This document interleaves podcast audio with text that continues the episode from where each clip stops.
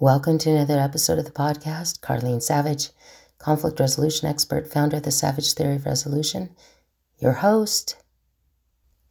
We're in that season. We're in the season, and the, mo- the most honorable thing I can do to share podcast episodes with you is to talk about gratitude right now. Just all the many, many things we can be grateful for.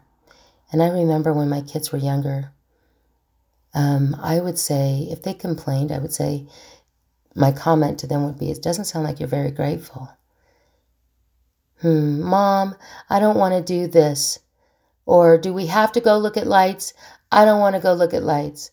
Doesn't sound like you're being very grateful that we've carved out time.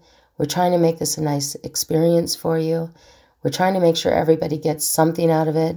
Doesn't sound like you're very grateful. Um, they would have jobs every day. We had uh, a large house. And um, I ran a job chart, and every day people had responsibilities. And they would sometimes, every once in a while, people would get into these complain modes. Not, and it wasn't that it wasn't justified. You know, they had reason to complain. That we had a large family. There was a lot to do a lot of things to get done and be responsible for. And I didn't allow cutting of corners. I'm confident that they did. But if I caught it, there was there was consequences.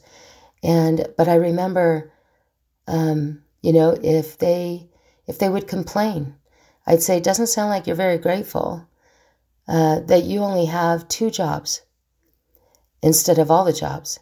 And I remember maybe on two occasions in all the years I've been a mother and uh, they would complain and they so then i would go you don't understand.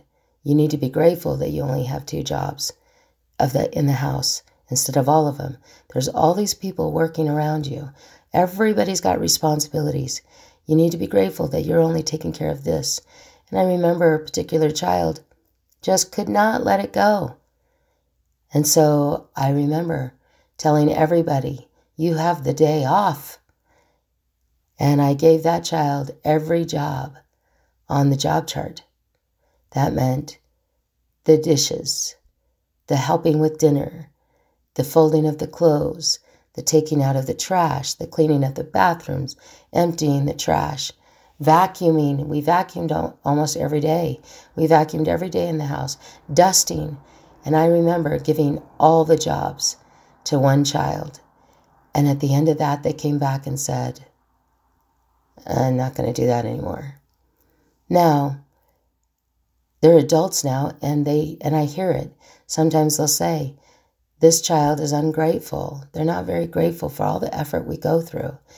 And I've gotten texts from them saying, "Wow, I can't even believe the things that you used to do for us. I'm so grateful." That's what the season is about is being grateful.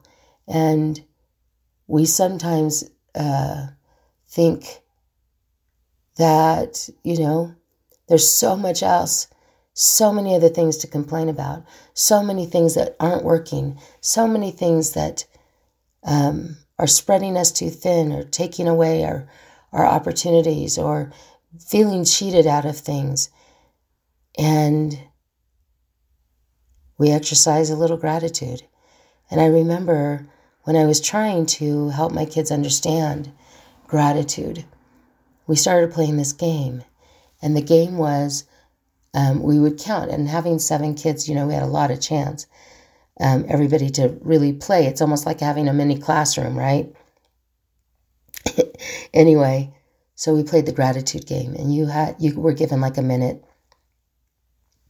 and you had to say as many things as you can that you'd be grateful for that you were grateful for. There's many things. And it didn't have to be some lofty thing. It just had to be something that you recognized that you had that maybe would be different if you didn't have it. And maybe not even that. Maybe just something you recognize that you had. And I remember we used to go through it. Um, and it and it became kind of a joking thing, a fun thing things people giggled people you know copied each other it was so interesting and then you would watch in that one minute so it goes something like this, and I'd show him how. I'm grateful for the carpet and for door handles and my mom, my dad, and and sister one, sister two, sister three, brother one, brother two, brother three, brother four. And I'm grateful for peanuts and I'm grateful for desks and pens and and glasses so that I can see and water and food. And I'm grateful for the refrigerator and the faucet and the um, water that comes out of the faucet. I'm grateful for the bathtubs. I'm grateful for cars. I'm grateful for the snow. I'm grateful for sun. I'm grateful for um, the ventilation system. I'm grateful there's a roof over my head. I'm grateful for the opportunity to play cards. I'm grateful for games. I'm grateful for my intelligence. I'm grateful for my my muscles. I'm grateful for um, being able to attend uh, church or to attend school. I'm grateful for my friends. I'm grateful for rubber bands. I'm grateful for my hair. I'm grateful for ponytails. I'm grateful for my teeth. I'm grateful for the ability to chew. I'm grateful to um, have eyes that can see. And and that we just spent one minute. And so you count how many times, and then we would say, we're to go get, you know, the 35 cent ice cream and you know from the uh, what was it? Something used to have these little soft soft serve cones and you could get little tiny ones for like 35 75 cents or something like that. And so we, we would say we're going to go if everybody if everybody could hit you know um, 30 then we're going to go and get that. Or whoever has the most you're going to get something. And it just became this fun competition. But more than that it became an opportunity for them to recognize, recognize for themselves, recognize what others saw, what others saw as gratitude. And it changes the spirit, the spirit, the environment, the soul of the room. That is what gratitude can do. And that's what I'm grateful for. I'm grateful that I had the mind to invest the energy to play a goofy, silly game. I'm glad that I, one of the voices in my kids' heads would be to be grateful. I'm glad that there were so many things to be grateful for. In this season, there's the Spirit of Christ to be grateful for, the example of Christ the examples in the scriptures, the examples of people that give, give wholly, give freely, give fully. And what a great mm, privilege it is to watch and learn, to watch people, even when it's so cutting out there to watch those that love, to watch them love, and those that give, to watch them give, and the creativity they come up with to do it. This is the season. This is the season we need to remember and hold on to, take in. That's what I'm grateful for. I'm grateful for gratitude.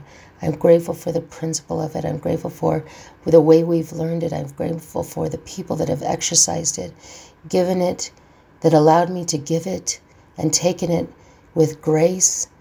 I'm just grateful that to this level, I understand gratitude to this level. I'm confident that I will understand it even deeper as I go on and as I'm willing to learn. That's what I'm grateful for. I hope this leaves you well and blessed and feeling lifted. If you ever have a question, just ask.